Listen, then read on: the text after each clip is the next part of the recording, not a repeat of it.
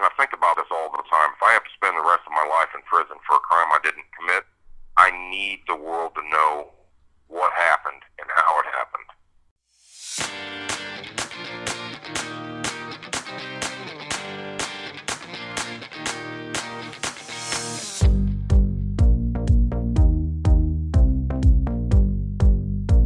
Injustice Anywhere presents Snow Files, the wrongful conviction of Jamie Snow and how they got away with it.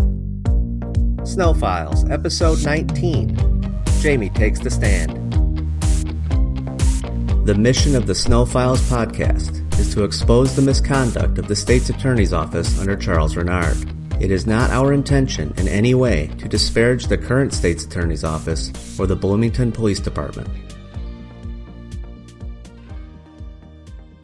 The next two episodes are a two part series discussing Jamie's testimony with Jamie.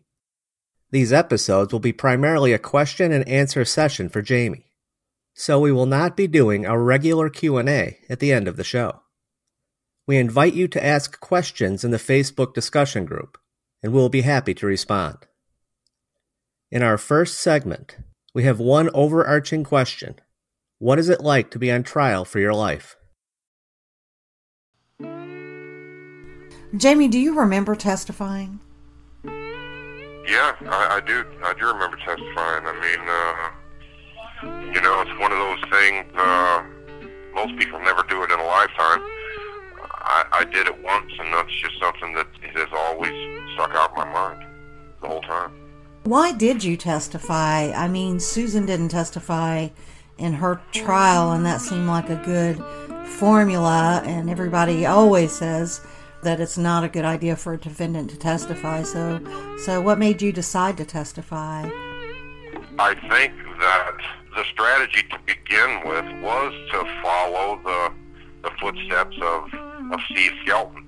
Susan went to trial first. My attorney uh, Pat Riley sat in on her case. The reason being, according to them, was we get a trial run here. You know, we get to we get to see whether uh, you know his strategy works or not will follow behind him. So I think that's what the strategy was. And you're right. You normally don't want to call the defendant if, if, if you don't want to. But by the time, you know, I had to testify, Pat and Frank had botched the case up so bad that, I mean, I, I had to testify. There was no one else. I mean, before we even started trial, they got all my witnesses banned for failing to provide a witness list to the state, you know, ahead of time. So the judge struck all my witnesses down. It basically came down to the point where it was my word against everyone. You know, it was my word against every single witness in the case, and I had no choice. I had to testify. What was the conversation like between you and your attorneys? Did they say, Jamie, we don't recommend that you testify. What were the warnings? Did they warn you, or did they say? No, no, they they didn't give me any warnings. They were like, "You're going to have to testify." You know, they they didn't ask me if I wanted to testify. They didn't. You know, they were just basically they just said, "Hey, you know, you're you're uh, you're the last person. You know, you're going to have to testify. You're going to have to get up here and uh, deny all this shit." They basically told me I didn't have any choice. If I didn't testify, I was going to get convicted. It was almost along the same lines of, you know, the discussion we had when I was freaking out about the fact that they couldn't call the witnesses that we had ready to testify in the first place. It was just basically, it, it, it was Frank and Pat telling me, look, you know, you're up. You know, we're going to put you on the stand in the morning you're going to have to testify. You, know, you're the only one that can rebut these charges against you. And that's basically what it came down to at that point. It was my word against everybody else.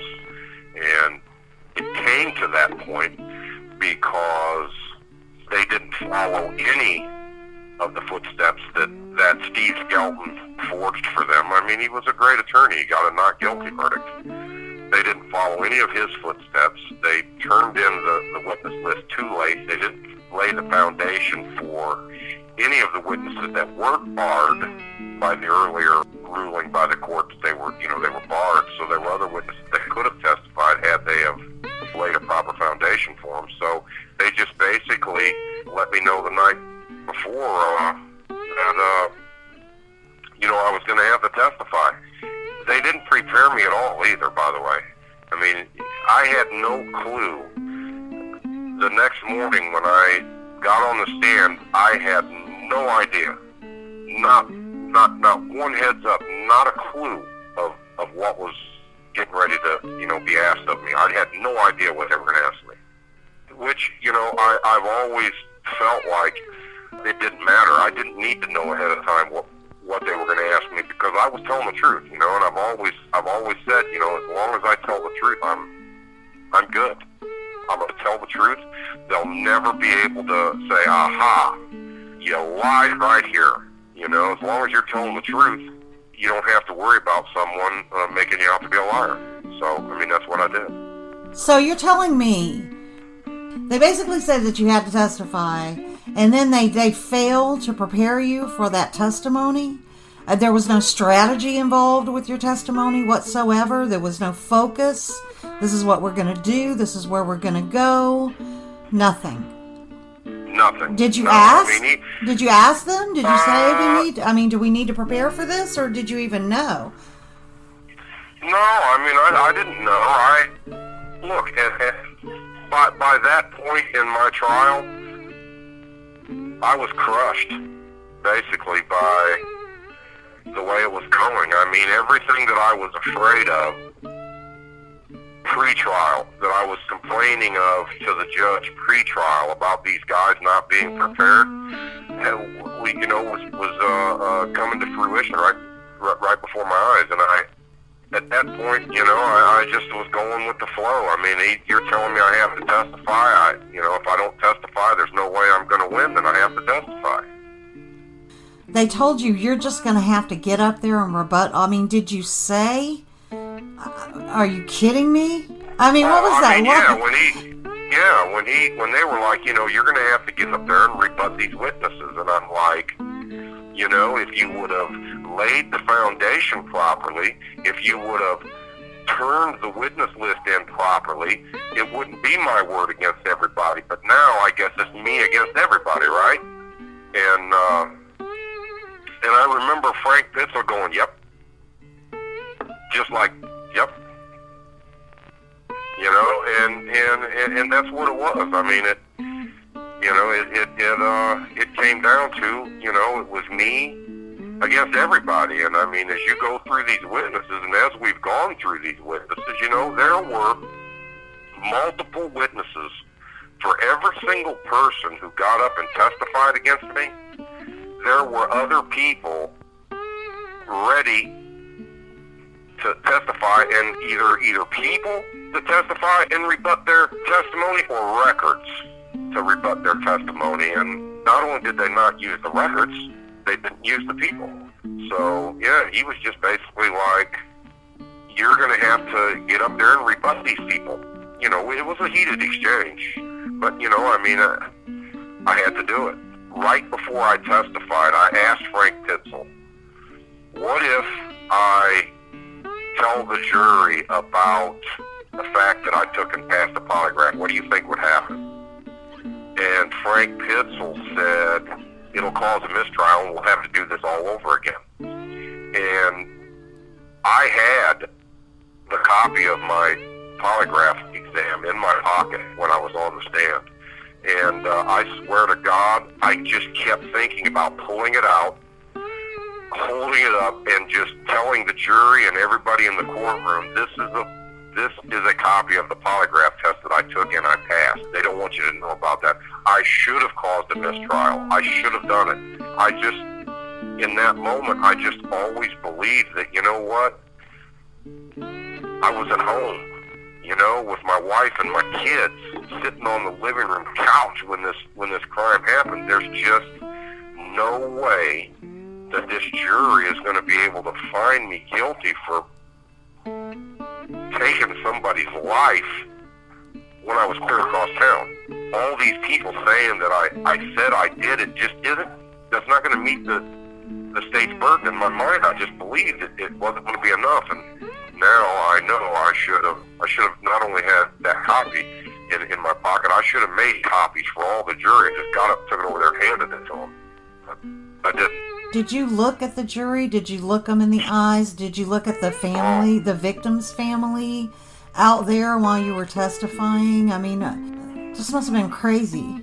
Yeah, absolutely. I mean, I I made eye contact with the jury.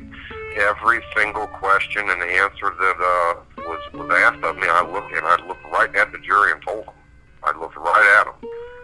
I I felt like I was having a uh, you know a, a conversation with them. You know, an honest an honest uh, uh, you know communication with them. You know, it doesn't mean anything now, but I do remember uh, when I got off of the stand Pat and Frank and I went in the back, and they were both like, that was the best testimony of, of any client I've ever had. They were both like that. That was unbelievable. And and I don't know if they were bullshitting me, if they were just shining me on, but they seemed sincere. You know, I, I put a lot of hope at that moment in that I had I had gotten the truth across to the jury, but clearly I didn't. I don't know if it was that so much as it was the sheer volume of people that you had to defend yourself against. Well, Anybody, any know. average person is going to look and go, that many people can't be lying. They had nothing. They had none of the evidence that we have now. You're right, and that that was a major part of you know that was a a really disgusting part of my case, and and and the the my testimony and the cross examination by the state is that they were in possession of all of the stuff that I needed to show that what I was saying on the stand was true. You know, and they had they had withheld so much evidence that would have corroborated what I was saying, and uh, that to me is uh, that's the worst part of the case. Is, to me personally, is that it was not accidental. Just like you, you just say, you know, it's hard to believe, you know, all of these people would be lying. Well, it's also hard to believe that you just accidentally didn't turn over pieces of evidence on every single witness that you had it's hard to believe that was that that knife cuts both ways when it comes to credibility. You had mentioned before about the witness list and putting the witness list there in time. What, what exactly was going on with that? Pat Riley had told me that we didn't have to tender a witness list to the state until we were picking a jury. That's what he said. We didn't have to put forth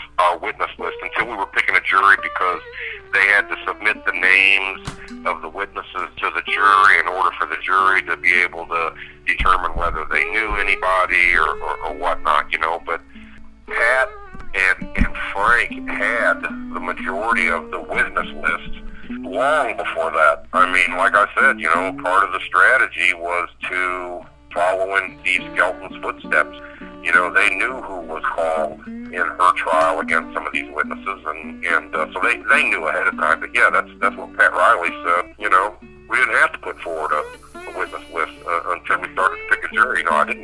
I sure know different now, but I didn't then.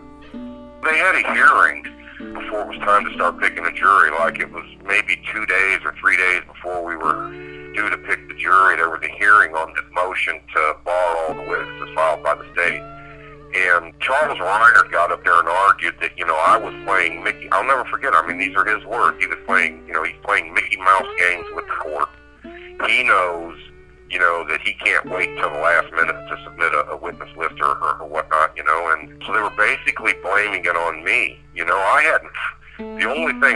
filed, the only thing, the only thing I was in charge of filing in my case were the complaints against my attorneys before we even got started to go to trial. I mean, when was I supposed to, to submit a, a witness list to the state or to, to the court? You know, I mean, that was their job. They, if they knew that we were running late on putting in this witness list, they should have done something about it. You know what I mean? But but, but they didn't. And uh, Charles Reiner tried to blame it on me.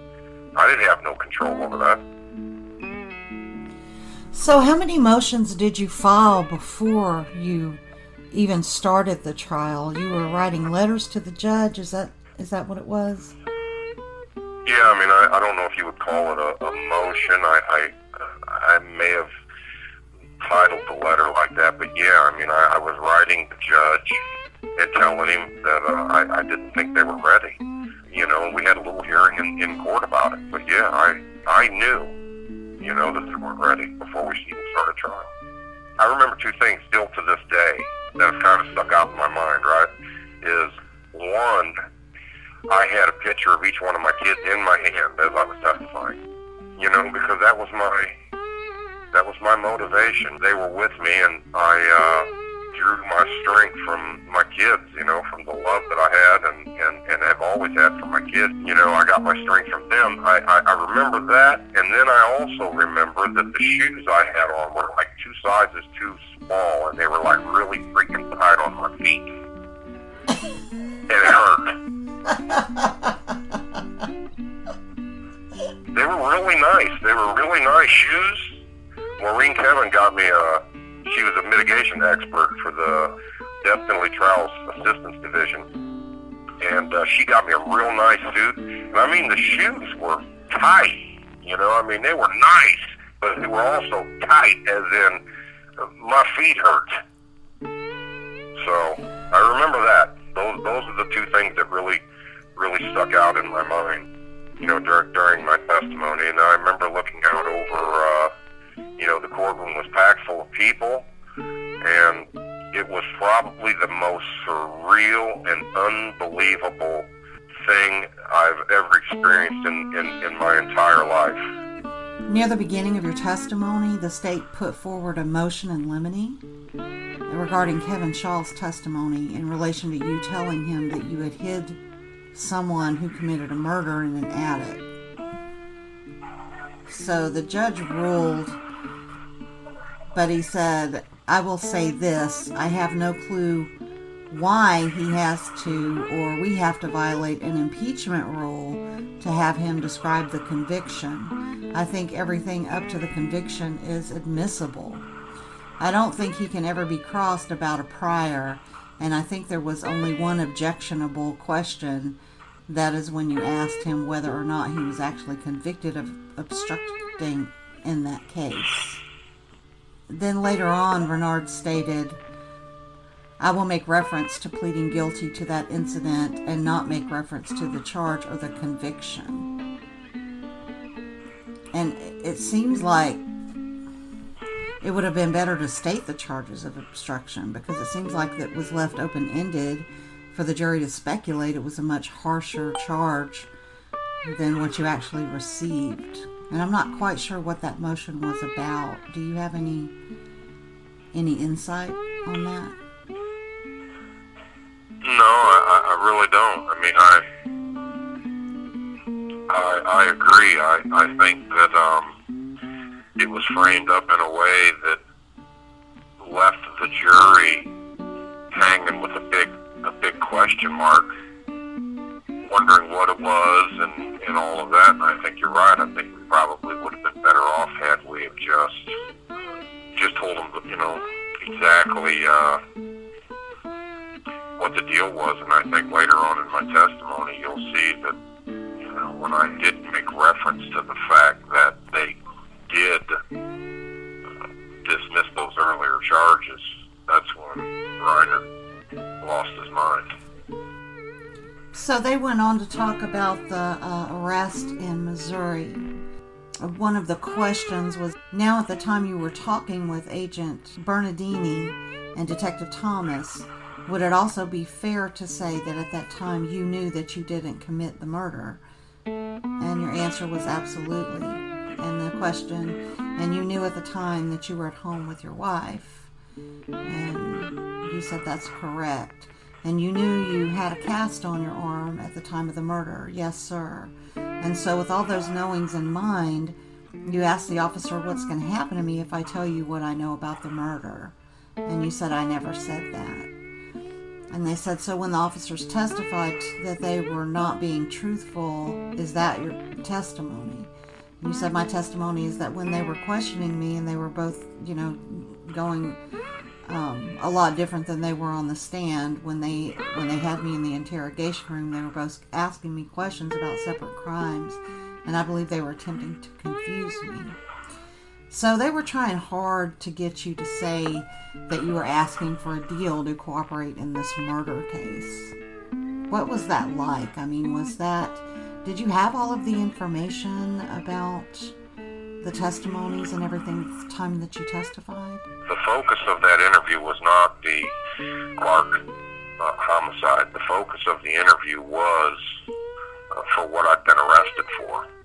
And that statement, you know, what what if I knew something about the murder? What kind of a deal could could I get? Is, is a complete total lie. Never happened. And I think there's some indications that would would show that that's that what I'm saying is true. And uh, Well, they certainly didn't say anything about it on the police report.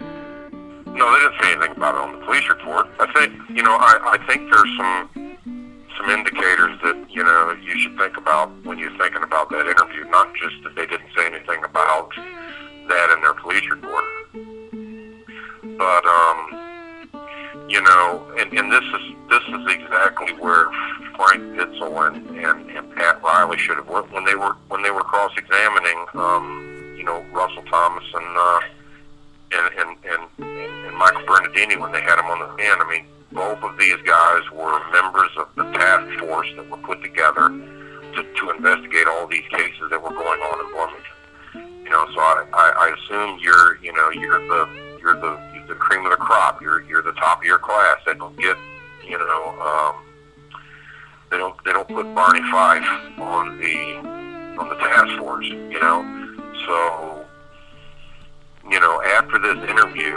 what did they do with the information? Right? What, what, what did they do with what they, they, they believed I had I had given them in that, that interview? Since they, they decided ten years later I had implicated myself in a in a homicide case, or that I had some sort of information or, or whatnot about it. What did they do with it? They didn't do nothing. They didn't go to my sister's house and knock on the door looking for a a gun um, you know, uh, clothes that matched the description, the cash drawer, none of that. They didn't go to they didn't go to my house and um, and knock on the door and ask Tammy if if they could come in and, and and look around. They didn't go to her mom and dad's house. They didn't go, um, you know, to any of my friends' house. You know, trying to you know, track down some, I guess, some some evidence that would corroborate what I was saying. They they they didn't do that. What they did was they went to the grand jury that was investigating the case that I'd been arrested for at my sister's house and testified that those statements were about that case. They went around knocking on on people's doors trying to get the evidence to, you know, help uh, their case for, for what I'd been arrested at my, my sister's house for. So, I mean, again, all I could do was, was, was just get up there and deny that what they were saying was true, but, but had Pat and, and Frank have done their job and properly cross-examined these guys, they would have been able to expose to the jury that, you know, they didn't do anything to follow up on, on, on that interview, and they, in fact, you know, is your memory better 12 hours from now about a conversation that you had with somebody, or is it going to be better nine, nine and a half years later? I mean, they went, you know, Russell Thomas went to the grand jury the, the very next day and testified that those statements was about the case I've been arrested for, so. So when they were asking you about that particular um, incident, and um, you know, is it possible that you knew anything, you know, about because you kept going back and forth, you know, knew anything about the crime that you were arrested for? Um, and you answered, It is possible I was extremely scared and upset for what I had been arrested for, which was later dismissed. And this is where Charles Reynard flips out. So he says, Your Honor, I think we have an order in, in limine in effect that was just violated, and I would ask for the hearing outside the presence of the jury on that. he was so.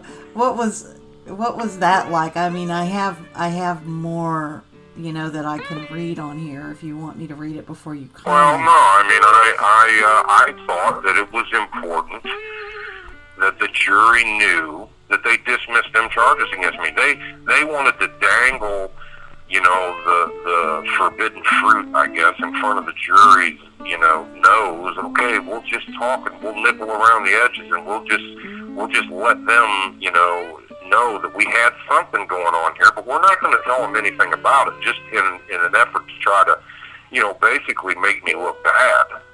You know, and and I, I just felt like, you know what, it's it's it's critical. I, I, these, these people need to know that that these charges were dismissed.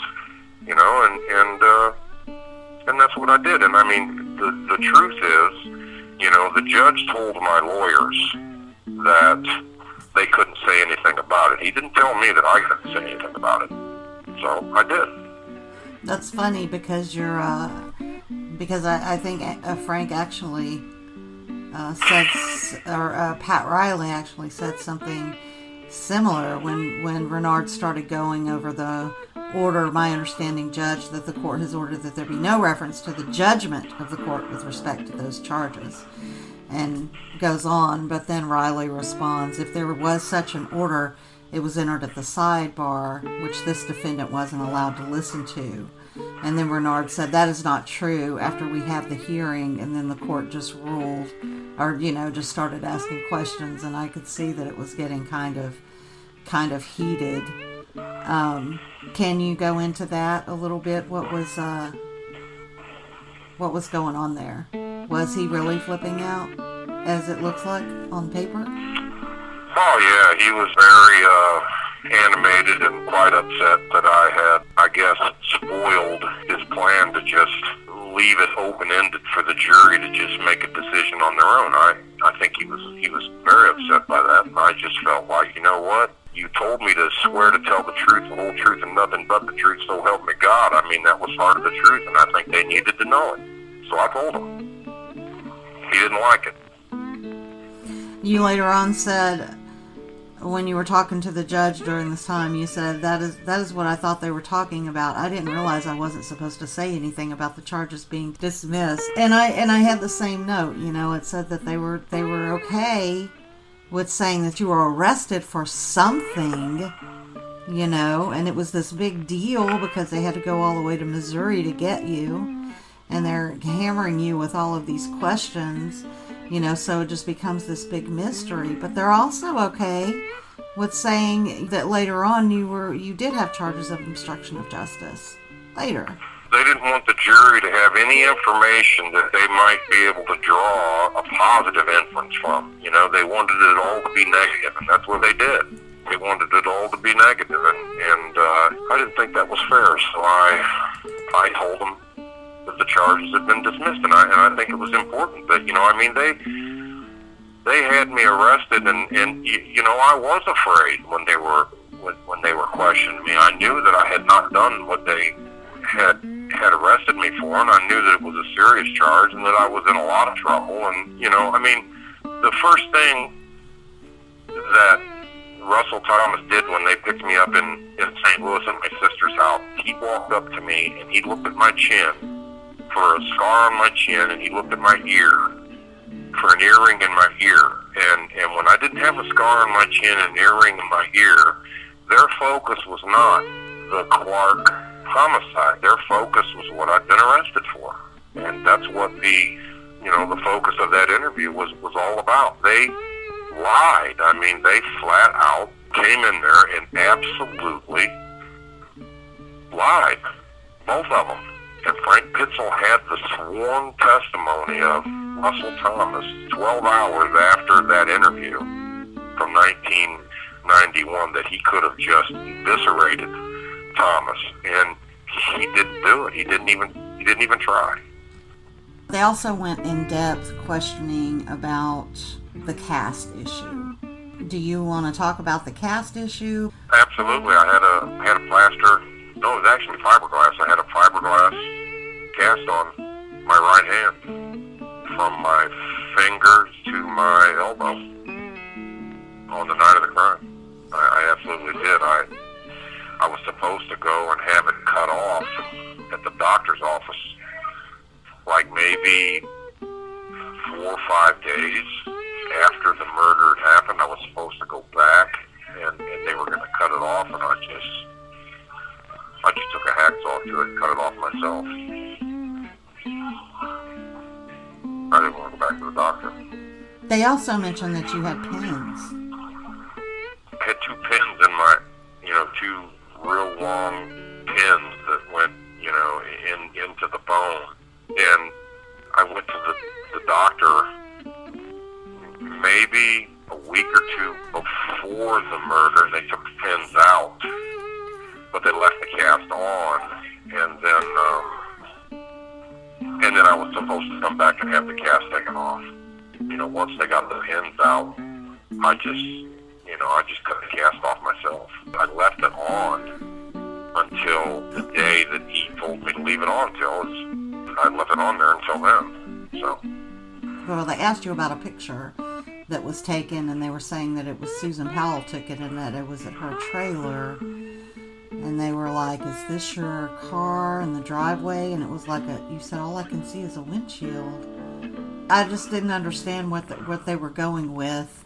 You said that because the picture was of a temporary cast that they gave you at the emergency room, and you thought yeah, that the that night picture. that I went to the emergency room, they just put a, a temporary, um, you know, like a, a wasn't even, it, it was, it was temporary. You know, they, they they gave me that until I could get in to see the doctor for him to actually do the surgery to uh, put pins in my hand. So, yeah, I mean, that's that's what that was, but that was not the uh, the cast that they put on there. Stayed on for I, I don't know how long it stayed on. I, I would guess it was on there for like maybe six weeks or so. So basically, you're saying that if you would have had the cast removed by the doctor, then it could have been confirmed that you had a cast on your arm, and that uh, it was your right hand, and that it that would have been too weak to sit there and you know, rob a rob a gas station and shoot somebody twice. So as we come to a close, is there anything that you'd like to add or close with in this uh, part one episode? Every single person in this country deserves at least a fair trial. I don't care who you are. I don't care what you're charged with. Whether you're charged with DUI or if you're charged with the worst crimes imaginable, you at least deserve a fair trial. My my younger sister served three tours of duty in in the Middle East, putting her life on the line for the freedoms that every single person in this country, you know, they get, you know, that they, that they experience, that they're that, that is given to them. You know, she puts her life on the line for everybody's freedom and for every single person to enjoy at least a fair trial and justice. And it's just terrible when you don't even come close to getting a fair trial. I didn't even come close to getting a fair trial. And it's really disgusting that all these judges, all the way down the line, all they're doing is rubber stamping it, rubber stamping it, rubber stamping it. Nobody wants to just stand up and say, wait a minute, this wasn't fair. And that's just part for me. I mean, it's a horrible thing to be in prison for the rest of my life for something I didn't do. But what's even worse is that I didn't even have a fair chance. I didn't get a fair trial. You want to lock me up for the rest of my life for something I didn't do? At least give me a fair trial. Make it fair. You know, and that's that's what's really been hard. If it was a fair trial, you probably wouldn't be locked up the rest of your life, though. Oh, they would have never been able to try me had it been fair. We invite any witness featured on the Snow Files podcast to come on the show to give their point of view or to clarify anything that they think might have been misstated. In episode 19, we heard what it's like to be on trial for your life. Jamie explained why he testified, how unprepared his legal team was, where he found his strength, and how he assumed if he told the truth, he was good. Jamie's lawyers said his testimony was the best of any client they ever had. Jamie had a lot of hope, but one against all wasn't enough for the jury. If you have any information that may help Jamie, please call the tip line at 888 710 SNOW. There is a $10,000 reward for any information leading to a new trial or the exoneration of Jamie Snow. The tip line is free and confidential. Want to join the Jamie Snow support team? Become a patron for as little as $1 a month. Just go to snowfiles.net and click on Be My Patron on Podbean. All donors will have our undying appreciation and acknowledgement on the show. The highest tier donors will be invited to host a Q&A segment. Funds are used to cover our administrative costs and to keep Jamie in the media. Jamie's self-defense testimony was 157 pages long. He addressed every single witness we discussed so far and reported the exact same facts 20 years ago in the same detail he has on this show. There's a lot more to share. That's next time on Snow Files.